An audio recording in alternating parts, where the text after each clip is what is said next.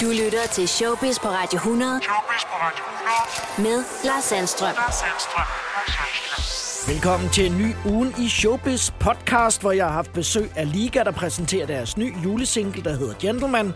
Så har jeg haft besøg af min kollega Dennis Ravn fra Gonova, som præsenterer deres nye julesingle, som gik direkte nummer et på hitlisten. Det og alle de gode historier fra underholdningsbranchen i denne podcast. Så er der en lille julegave på vej, hvis du kan lide superheltefilm. My life hasn't been what you probably think it has. We all have our struggles. Have you ever been in love? A long, long time ago. Nemlig Wonder Woman-filmen Wonder Woman 1984, som på grund af coronakrisen har ændret premieredatorer et par gange. Meldt ud fra det amerikanske marked, som er med til at diktere, hvornår vi får lov at se den herhjemme. Men nu sker der det, at Wonder Woman 1984, eller Wonder Woman 2, får biografpremiere i Danmark tidligere end forventet, nemlig den 17. december. Og det er faktisk før USA, der sender filmen ud i begrænset antal biografer, som er åbne første juledag den 25. december, og samtidig også ud på streamingtjenesten HBO Max, sådan så at de amerikanere, der altså ikke har fysisk mulighed for at kunne komme i biografen, eller måske fravælger den mulighed, altså kan se den derhjemme.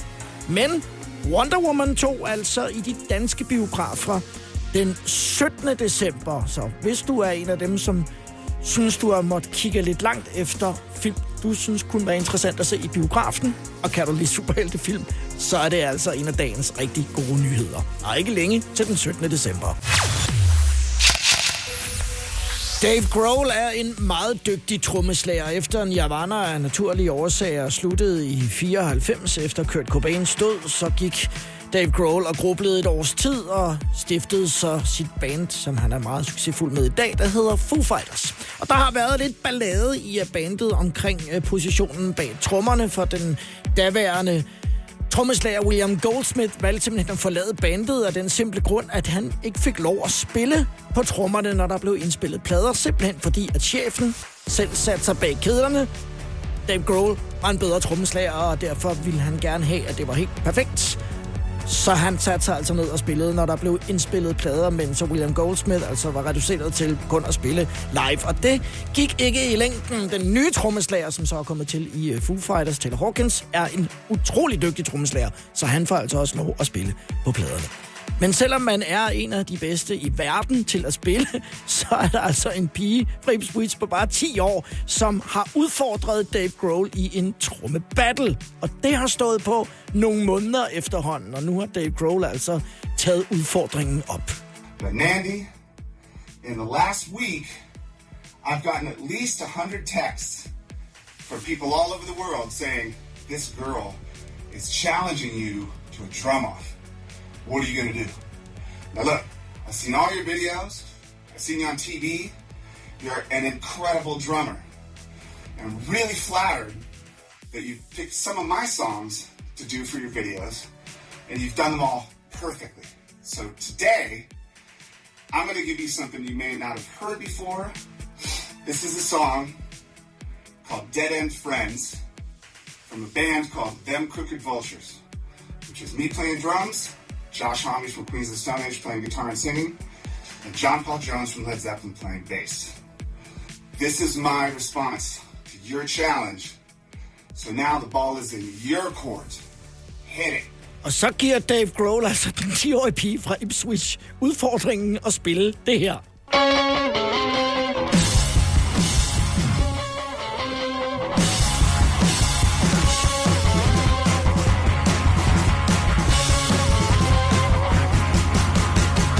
Sidder Dave Grohl ellers bare og er hjernerløs på kedlerne til den Crooked World Tears nummer, som er et andet sideprojekter.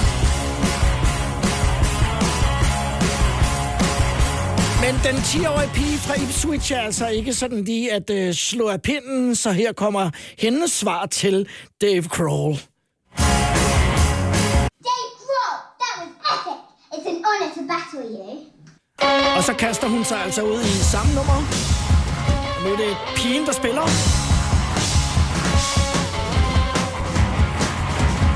Og hun har måske ikke helt samme tjekket grej, som Dave Grohl har, men øh, hun hænger altså på i videoen, hvor de sidder og spiller simultant. Det er ret imponerende.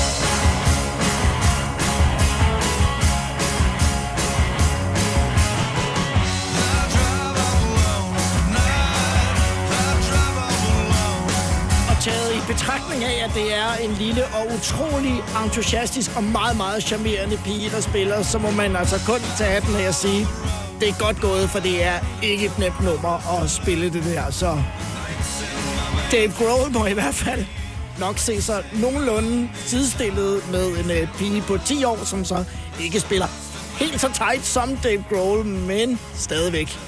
Det er ret stærkt gået.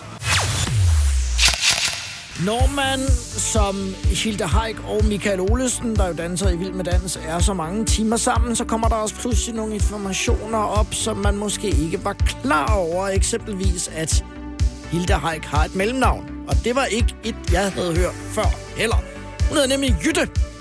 Hilda Jytte Haik er det fulde navn, der står i uh, Hildas pas. Og så er der jo også en øh, anden ting, som gik op for Michael Olesen her i Showbiz, da Hilda jo altså fortalte om sin oprindelige uddannelse. Det var jo en tilfældighed, at hun røg ind i Showbiz sammen med Kjeld og tænkte, det bliver han hurtigt træt af. Og nu 50 år senere, så optræder de jo altså stadigvæk. Men Hilda er faktisk uddannet dataprogrammør.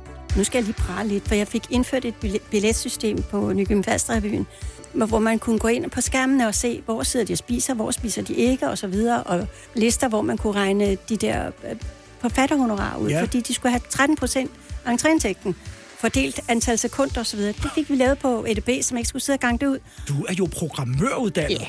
Og derfor øh, så, så kom Flemming Krøll tilbage og sagde, nej, det der, det gider vi da ikke sætte os ind i. Men der gik ikke mere end nogle år. Så tog han sy- systemet tilbage, og nu er det jo selvfølgelig udvidet, fordi der var ikke noget, der hed online-salg på det tidspunkt. Sådan. Ja, så Er det er jeg da lidt stolt af. ja, Noget, noget har jeg da gjort supporter godt. på det, stadigvæk, selvom de har udviklet systemet.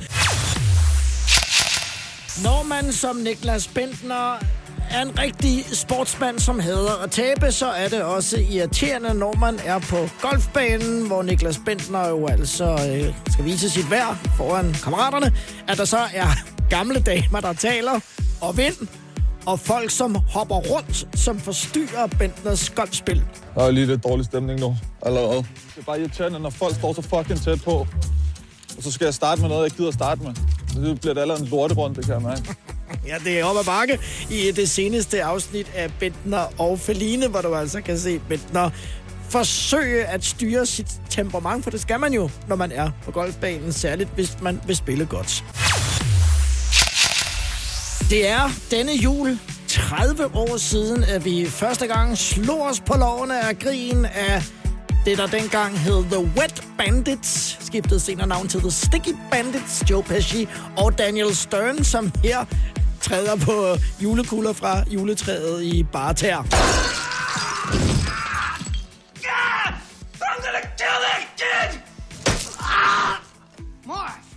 Harry? Why the hell did you take your shoes off? Why the hell you dressed like a chicken?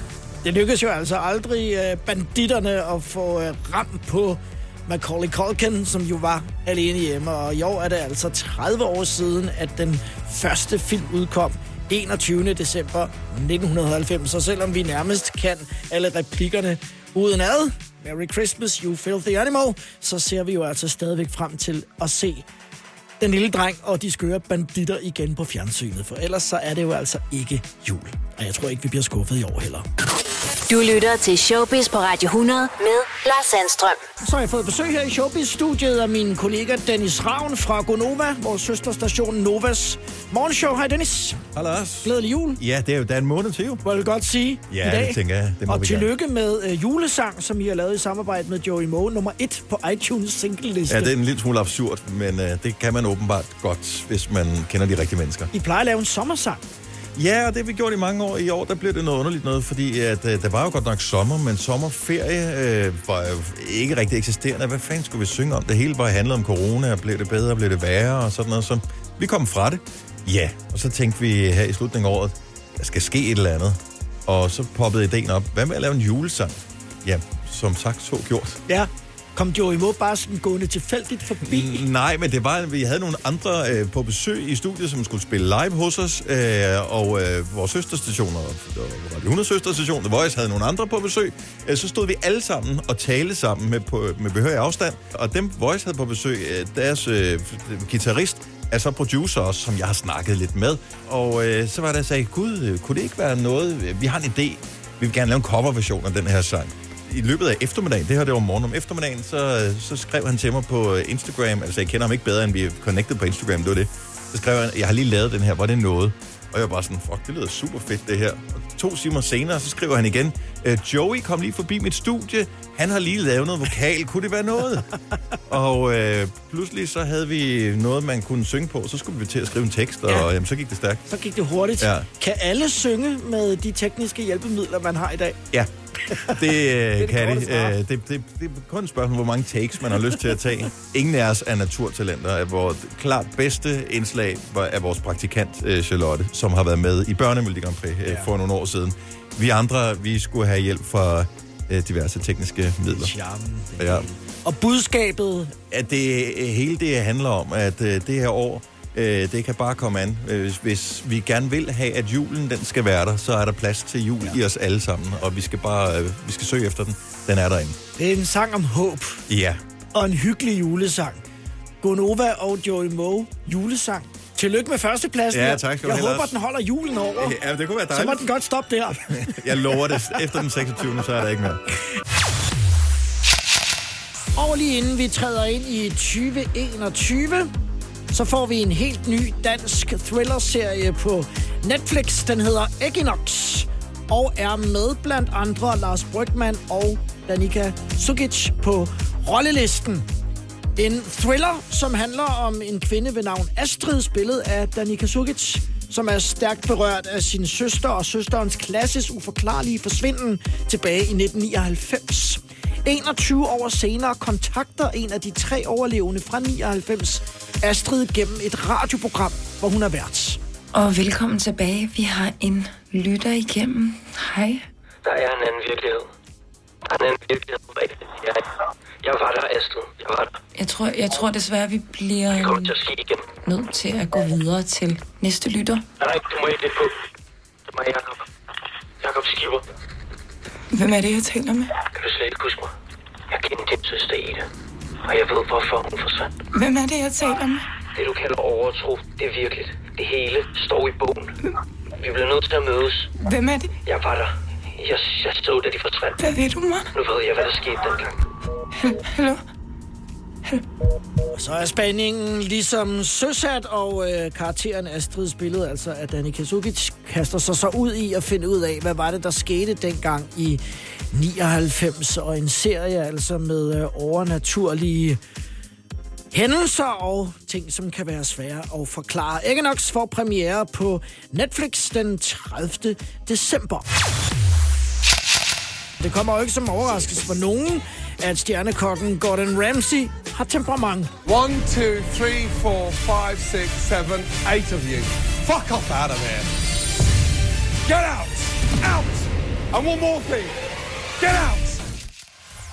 Nu går vreden ud over kommentarer i forbindelse med en familieforøgelse. For øh, Ramsey er for nylig blevet far til fem. Han har fået en øh, søn, som hedder Oscar, og han er, altså Gordon Ramsay, 53 år gammel. Der er der desværre nogen, der tror, at det er Gordon Ramsays barnebarn, som så skulle være søn til Gordon Ramsays ældste søn. Det er så ikke tilfældet. Skrider helvede til, siger Gordon Ramsay, eller råber det nærmere, hvis jeg bliver kaldt bedstefar. En fucking gang mere, så går jeg amok, siger han, og er sådan set allerede gået amok. Så det skal man lige bare sig med, hvis det er, at man kommer i samme situation. Jeg havde en øh, kæreste for mange år siden, hvis far også har været omkring de her par 50, som Gordon Ramsay er med øh, sin seneste søn øh, på matriklen. Og øh, der blev spurgt til, om øh, hendes far, min kærestes far, var begyndt at gå med aviser. Og øh, der måtte hun jo så svare tilbage, nej, det er min lille søster, han kører rundt med i en øh, barnevogn. Så nogle gange, så skal man lige passe på, hvad man siger det kan altså godt lade sig gøre at få børn i en sen alder. Og det kan pisse Gordon Ramsay voldsomt af. Du lytter til Showbiz på Radio 100 med Lars Sandstrøm. Og min praktikant Maria Dahlby Kamper. Hej Maria. Hej.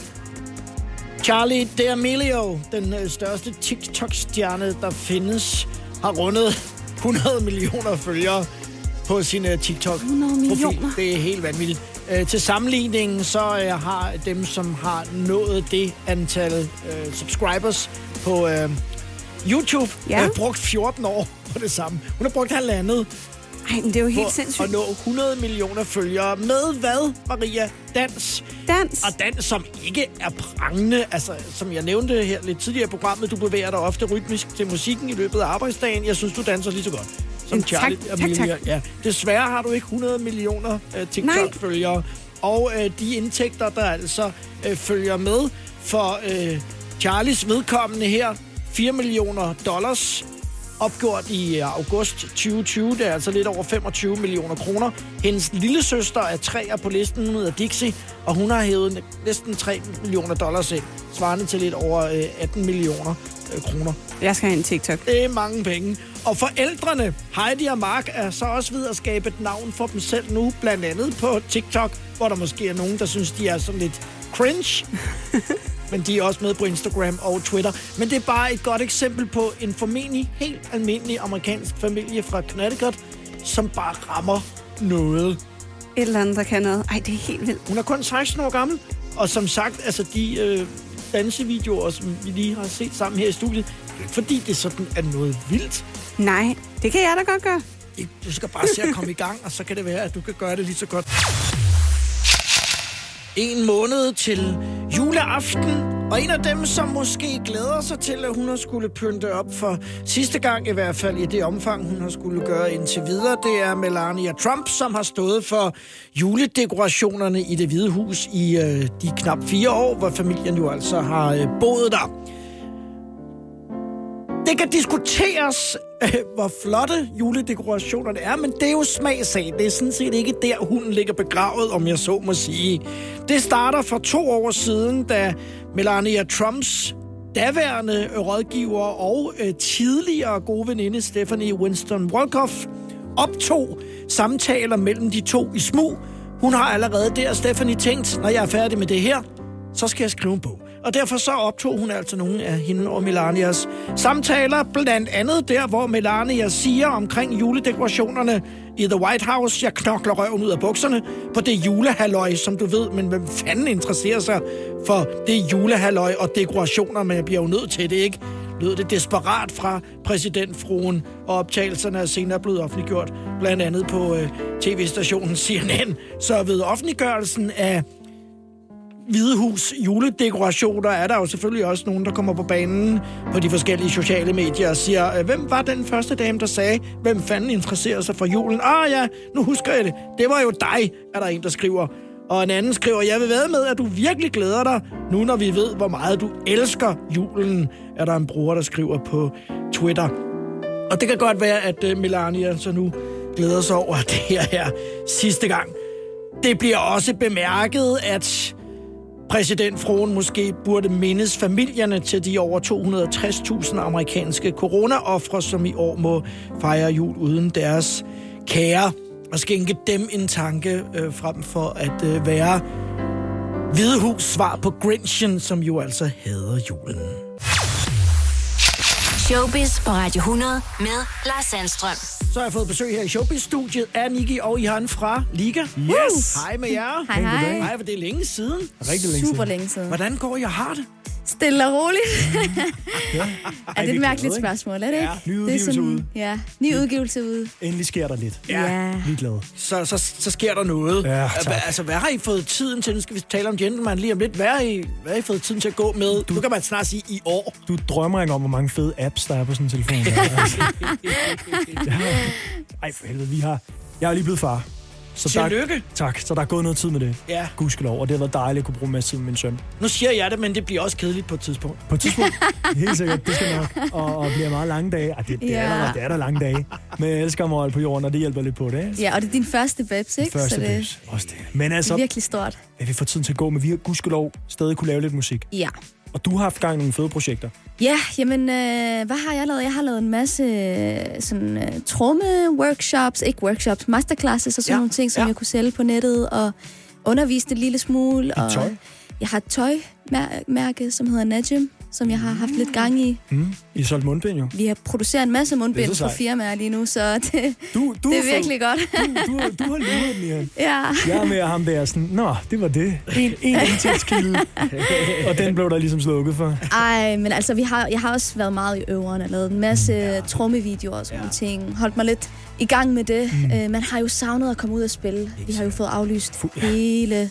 Altså 80 koncerter? Hele året. Næsten nu? Ja, sådan cirka. Det er så vildt. Er det sjovt at undervise? Har du prøvet det før? Ja, jeg har prøvet det før, og det er virkelig, virkelig sjovt. Jeg synes, det er stort at have et, altså en så stor indflydelse på andre, fordi der, der er virkelig mange, der gerne vil have undervisning. Og jeg synes også, under corona er der rigtig mange, øh, der har været rigtig gode til at tage fat i et instrument, og øh, gerne vil lære det. Og der er rigtig mange piger, der er begyndt på trommer, så det er jo virkelig, virkelig, virkelig skønt. Jeg talte i går om uh, den her trommebattle mellem hende, den uh, 12-årige pige fra Ja! England og Dave Grohl. Hun er da mega cool. Hun er så sej. Jeg er hendes største fan. Ja. Hun er virkelig, virkelig sej. Og er han er cool. så sød, Dave.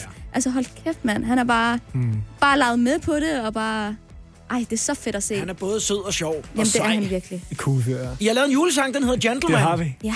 Er det sådan noget, der er inspireret af hele sexisme-debatten? At, at nu, skal man være, nu skal man være en ordentlig gentleman over for damerne? Ved du hvad, jeg, jeg, vil, øhm, jeg vil hurtigt understrege, at den er altså tre år gammel.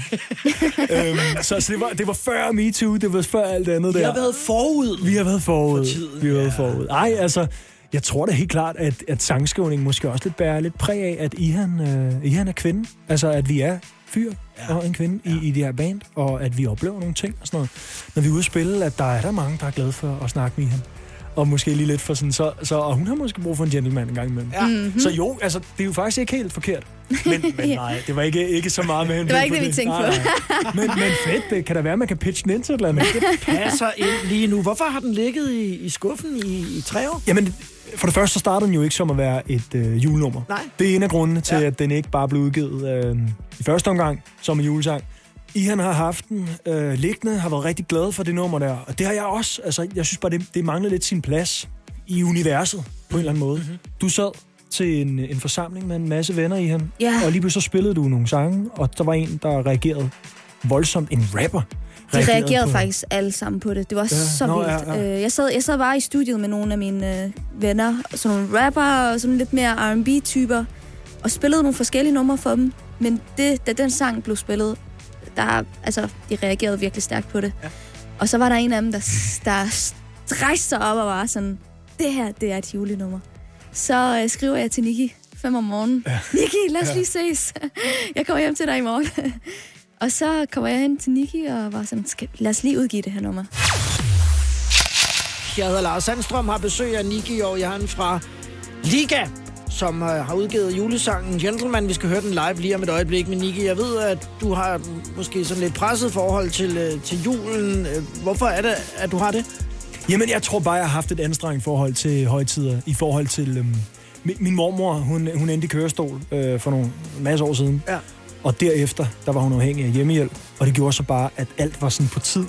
Og vi skulle være ude af døren klokken 8, og, og så videre. Så, så det er jo ikke rigtig juleaften. Der slutter klokken 8, altså fra halv seks til 8, ikke? Vi måtte heller ikke komme for tidligt, vel? Så tror jeg bare, at det, blev noget, det var noget, jeg blev træt af, det der med jul, og lad skal vi ikke bare få det overstået. Og I er også en meget lille familie? Også det, vi er fire mennesker, ikke?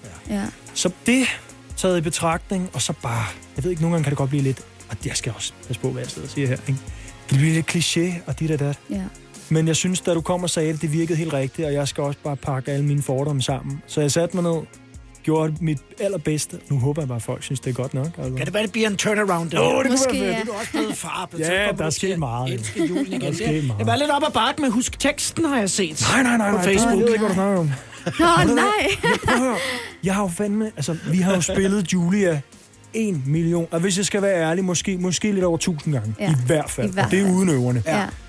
Jeg glemmer stadig teksten. og jeg tror det, er, fordi jeg sådan, så kigger jeg lidt rundt, og, sådan, noget, Ja. og så, Ja. som jeg også fortalte til dig, så, så tænker jeg over, Nå, nu skal du huske ikke at synge det der. Det plejer du at synge, og du skal, nu, nu kommer du tæt på. Det er næste linje, nu må du ikke synge den. Og så synger jeg den. Du forkert, tænker ikke? for meget, Niki. Du tænker for Men jeg meget. skal bare lukke. Du skal bare lukke. Bare, bare synge. Det er en ny sang. Nu op til at spille den live. Øh, Ja, I ja. bevæger jer jo mod et altså, 10-års jubilæum med Liga i 22. Det er rigtigt, ja. Hvordan øh, føler I sådan har flyttet jer med, med tiden? I lyder jo stadig som jer, det skal I Tak. jo sådan set også. Tak. Men hvordan har den der udvikling været? Hvordan har I oplevet den? Godt spørgsmål. Det er et virkelig godt spørgsmål. Vi var ret unge, da vi, da vi startede Liga. Det var i 2012. Jeg tror, jeg var Ja. 18 eller sådan noget. Mm. Øh, og vi blev bare kastet. Tak, tak, unge. Åh, tak. tak. Jeg ventede på, at du ville sige Ja, ja, ja. tak. Ej, vi blev bare kastet i det, Ja. ja. og vores ja. første tre sange blev jo kæmpe hits her i Danmark, så ja. jeg nåede lige at komme ud af gymnasiet, før vi skulle på Danmarks turné. Ja. Okay. Så det var virkelig, virkelig stort, ja. og vi boede stadig hjemme, og Jamen, jeg boede stadig i. Næstved, og Forrest boede Ja. i Roskilde og sådan, så vi skulle, hver gang vi skulle ud og spille, skulle turbussen lige forbi de tre Ej, byer. Det tog så lang tid, mand. Det var så sindssygt. Jeg tænker også, ja, som du selv siger, det blev sindssygt store hits. Vi fattede ingenting. Vi anede intet. Vi var så grønne. Vi havde ikke en, en musikalsk baggrund på den måde, sådan, så man ikke. vidste ikke, hvordan branchen fungerede. Hvad vil det sige at få en Spotify nummer et? Er det stort? Nå, ja, det er det vel stort, men hvor stort er det egentlig? Ikke? Ja. Øh, Hvad vil det sige at streame nok til, at man får en guldplade? Altså, vi fattede Ja. det ikke. Altså, vi, altså, Så- vi var så unge. Jeg havde ikke engang et trommesæt. Jeg, Nå, jeg fik ja. et trommesæt sådan ja. et par uger, før vi skulle ud og spille. Ja, men, men det, altså, som det jeg- var så vildt. Det, som jeg tænker med det, er også der, noget vi har lært, det er at være taknemmelige, specielt. Det, det lærte vi heldigvis Ja. hurtigt, men ligesom sådan værdsat, hvad det er for en gave, det er mm. at lave musik og få lov til at lave det så mange år. Og så tror jeg også, fordi vi blev kastet ud i det og spillet 250 koncerter på, på øh, jamen det må være 13 eller 14, Ja. at der fattede vi sgu da ikke, hvad er vores målgruppe? Hvad er en målgruppe? Du ved, hvordan er hvorledes? Ja. Det er vi blevet bevidste omkring. Mm. At det så det er jo ikke nedsnævret sådan noget, for det er jo alle mennesker, men det er måske en bestemt slags mennesker, der bare vil have det sjovt. Altså, måske prøvede vi lidt i, øh, i midten af vores karriere at ramme de cool mennesker, dem der var seje, dem, dem man synes, det kunne være cool, hvis de synes vi var seje. Ja. Og det er jeg glad for, at vi ligesom har fundet ud af, hey, hey det, er, ikke- det er ikke, vi er ikke i folkeskolen længere, det er ikke det, der betyder noget. Det er ikke det, det handler om. Dem, der vil lytte til musikken for, for, for hvad den er, Ja. det er jo dem, vi vil ramme. Det tror jeg er det vigtigste, vi har lært. Sådan, så vi, vi kan fortsætte med at lave musik med hjertet, i stedet for at bruge hjernen hele tiden. Og sådan, Ej, det skal jo også lige, og det skal jo også passe ind. Og hvis vi skal på P3, så skal det jo også. Ja. Ikke tænk for meget. Ikke tænk for meget. Nej, ikke, og, og igen, ligesom med teksten. Ja. Lad være, Nick, ikke? Nu øh, får jeg helt vildt lyst til at høre Skylder der ikke noget Uh, mere. ja. Men øh, nu skal vi høre Gentleman, Ja, tak. Ja. som er jeres øh, julesang i år. Nice. Tillykke med den. Tak. Tusind tak. Lad mig tage dig ud, som i gamle dage. Spørg din far om lov, tag dig med tilbage. Vis dig, hvad jeg kan, væk fra one night stands For du mangler en gentleman. Karl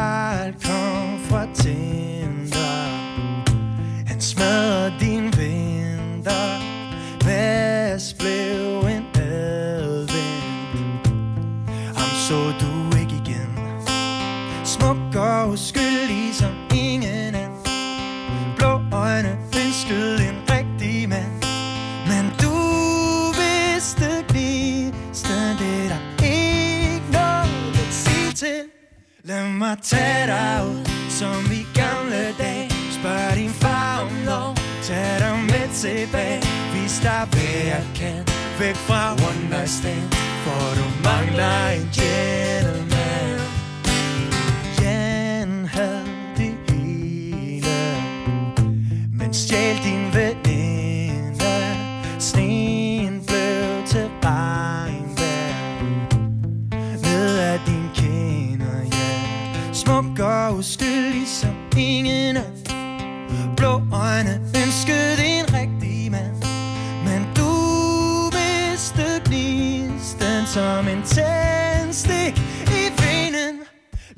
Lad mig tage dig ud som i gamle dage. Spørg din far om lov Tag dig med tilbage.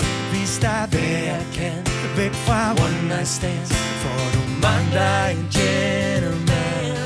Okay. Holder dig til, Giver dig plads. Du glemmer alt om Karl og Mads. Tag stolen ud Jeg holder dig. Du glemmer alt om jer prinsesse Du får hvad du vil. Du kan kende mig for din gentleman. Lad mig tage dig ud En decemberdag. Spørg din far om lov. Tag dig med tilbage. Vis dig hvad jeg kan. Væk fra one night stands For du mangler en gentleman. Lad mig tage dig ud En decemberdag. Den var være den mand Som din mor vil have. Og på juledag Kom dit smil tilbage For du mangler en gentleman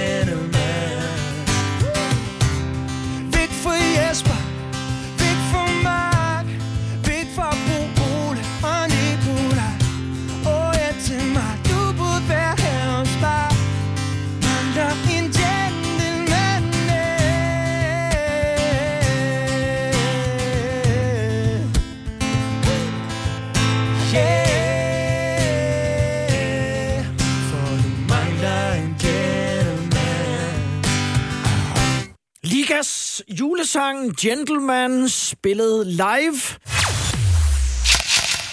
Statens Kunstfond har 275 kunstnere, som på årlig basis modtager en hædersydelse, en livslang hædersydelse på op til 167.000 kroner om året før skat.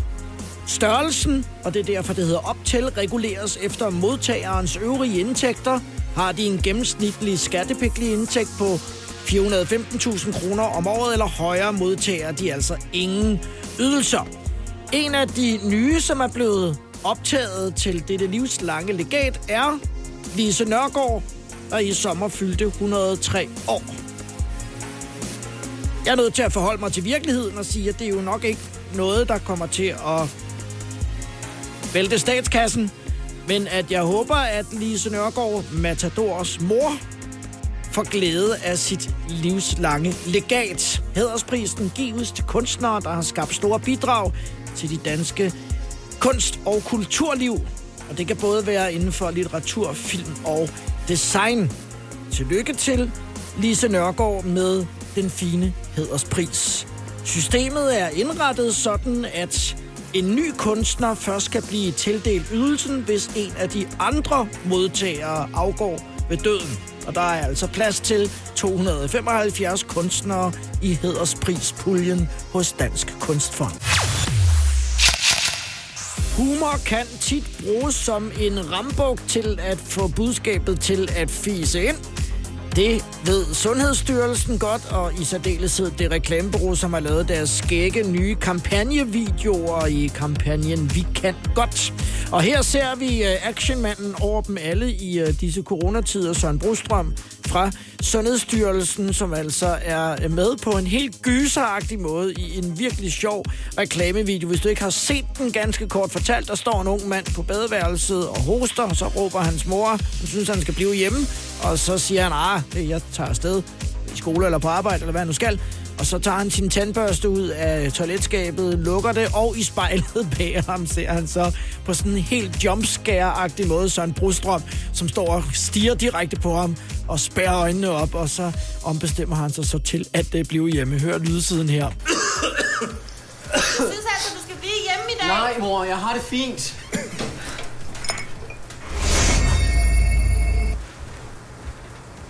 Ej, jeg tror, det er fedest, jeg bliver hjemme i dag.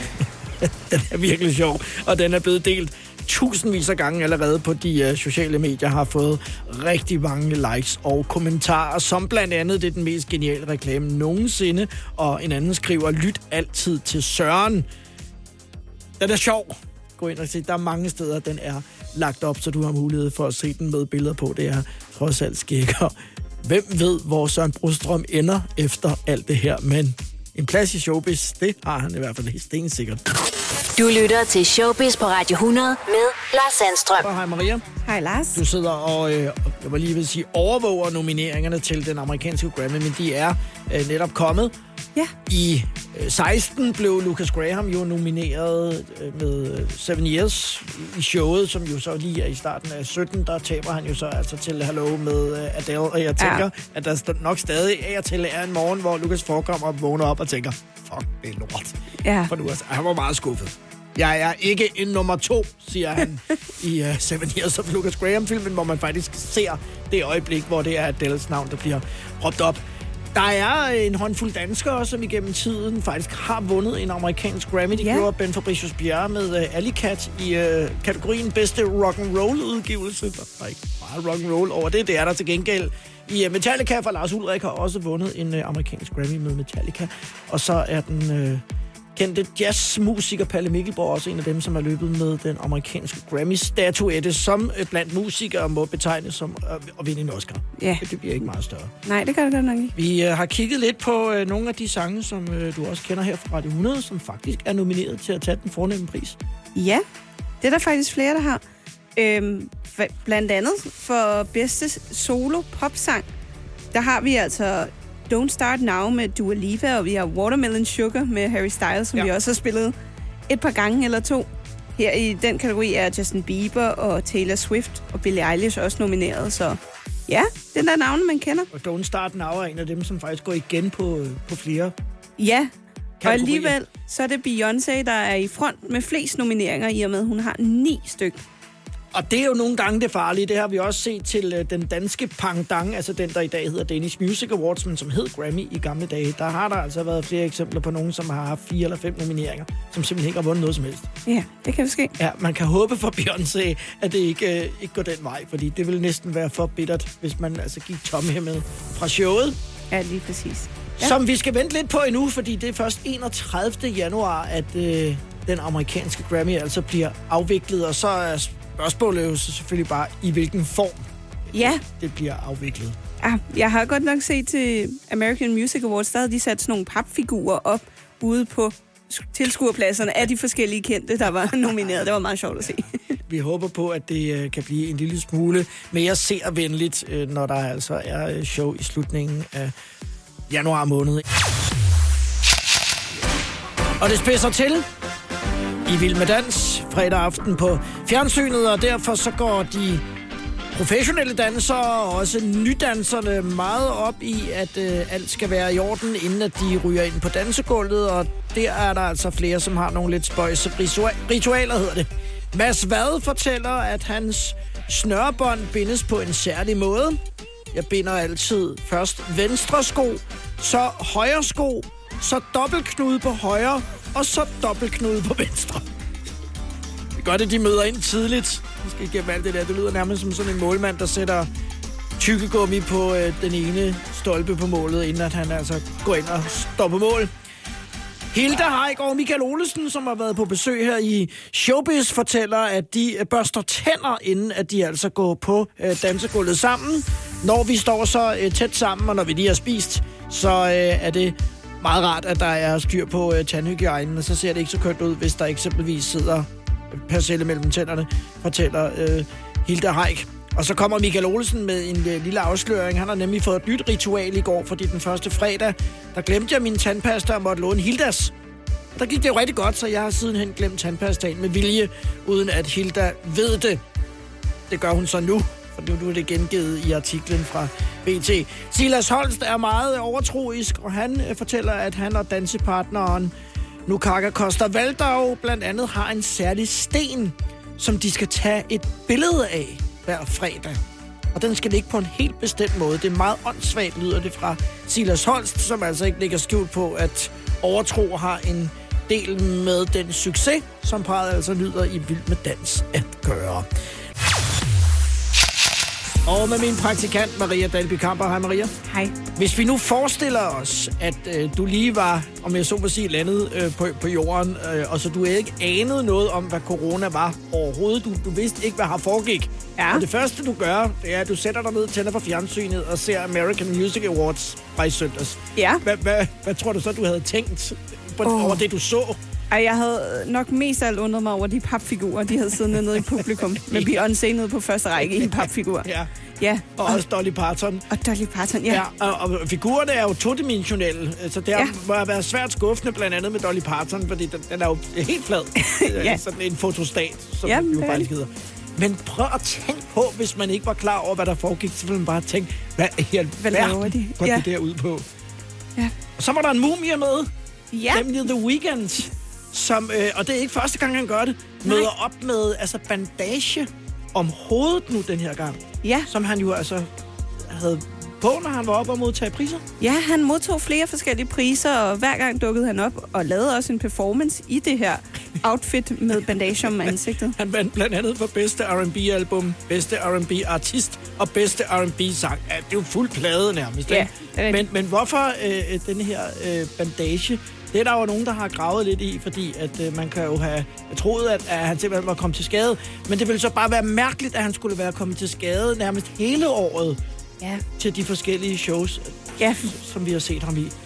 Det viser sig jo altså simpelthen, at det er et slags øh, PR-stunt for øh, det album, der hedder After Hours, hvor øh, rigtig mange af sangene handler om at være påvirket af alkohol eller stoffer, og øh, de skader, som man kan pådrage sig, hvis man eksempelvis kører galt. Ja, Jamen, det var vist også et koncept i en af hans musikvideoer, så ja. Det er da vildt, at han bare kørte den igennem fuldt ud. Så kan de spørge ham på øh, den røde løber, om hvad har du øh, på i aften? Øh, gagebind, kan han så sige. Louis Vuitton gagebind. Alle steds værende kan man vist også roligt sige om Anders Madsen. Det kører for ham. Bette og læren i dag, vi har fest, for I to skal splejses i morgen. Ja, det er ganske vist i dag, men jeg skrev lort i går aftes. Stuart Stardust. Men det er ikke Stuart, vi kommer til at møde i den nye rolle, som Anders Madsen har landet. Det er lige kommet ud, at Anders Madsen skal være med i den femte Jussi Adler Olsen film Marco-effekten. Og her skal han spille en succesfuld og meget sky forretningsmand, der hedder Tejs Snap. Og det pussy er, at sådan et navn som Tejs er et meget typisk og klassisk navn i Anders Madsen-universet. Tejs Snap, man skulle næsten tro, han selv havde fået lov at vælge sit karakters navn. Og her kommer Madsen altså blandt andet til at spille over for Ulrik Thomsen, som er ny i en af rollerne som efterforsker. Marco-effekten har premiere den 21. januar. Tillykke til Madison. Det var de store historier fra underholdningsbranchen i denne uge i ugen i Showbiz. Husk at lytte med på programmet mandag til torsdag fra 12 til 15 her på Radio 100. Tak fordi du lyttede, og have en god dag. Showbiz. Showbiz med Lars Sandstrøm. Radio 100.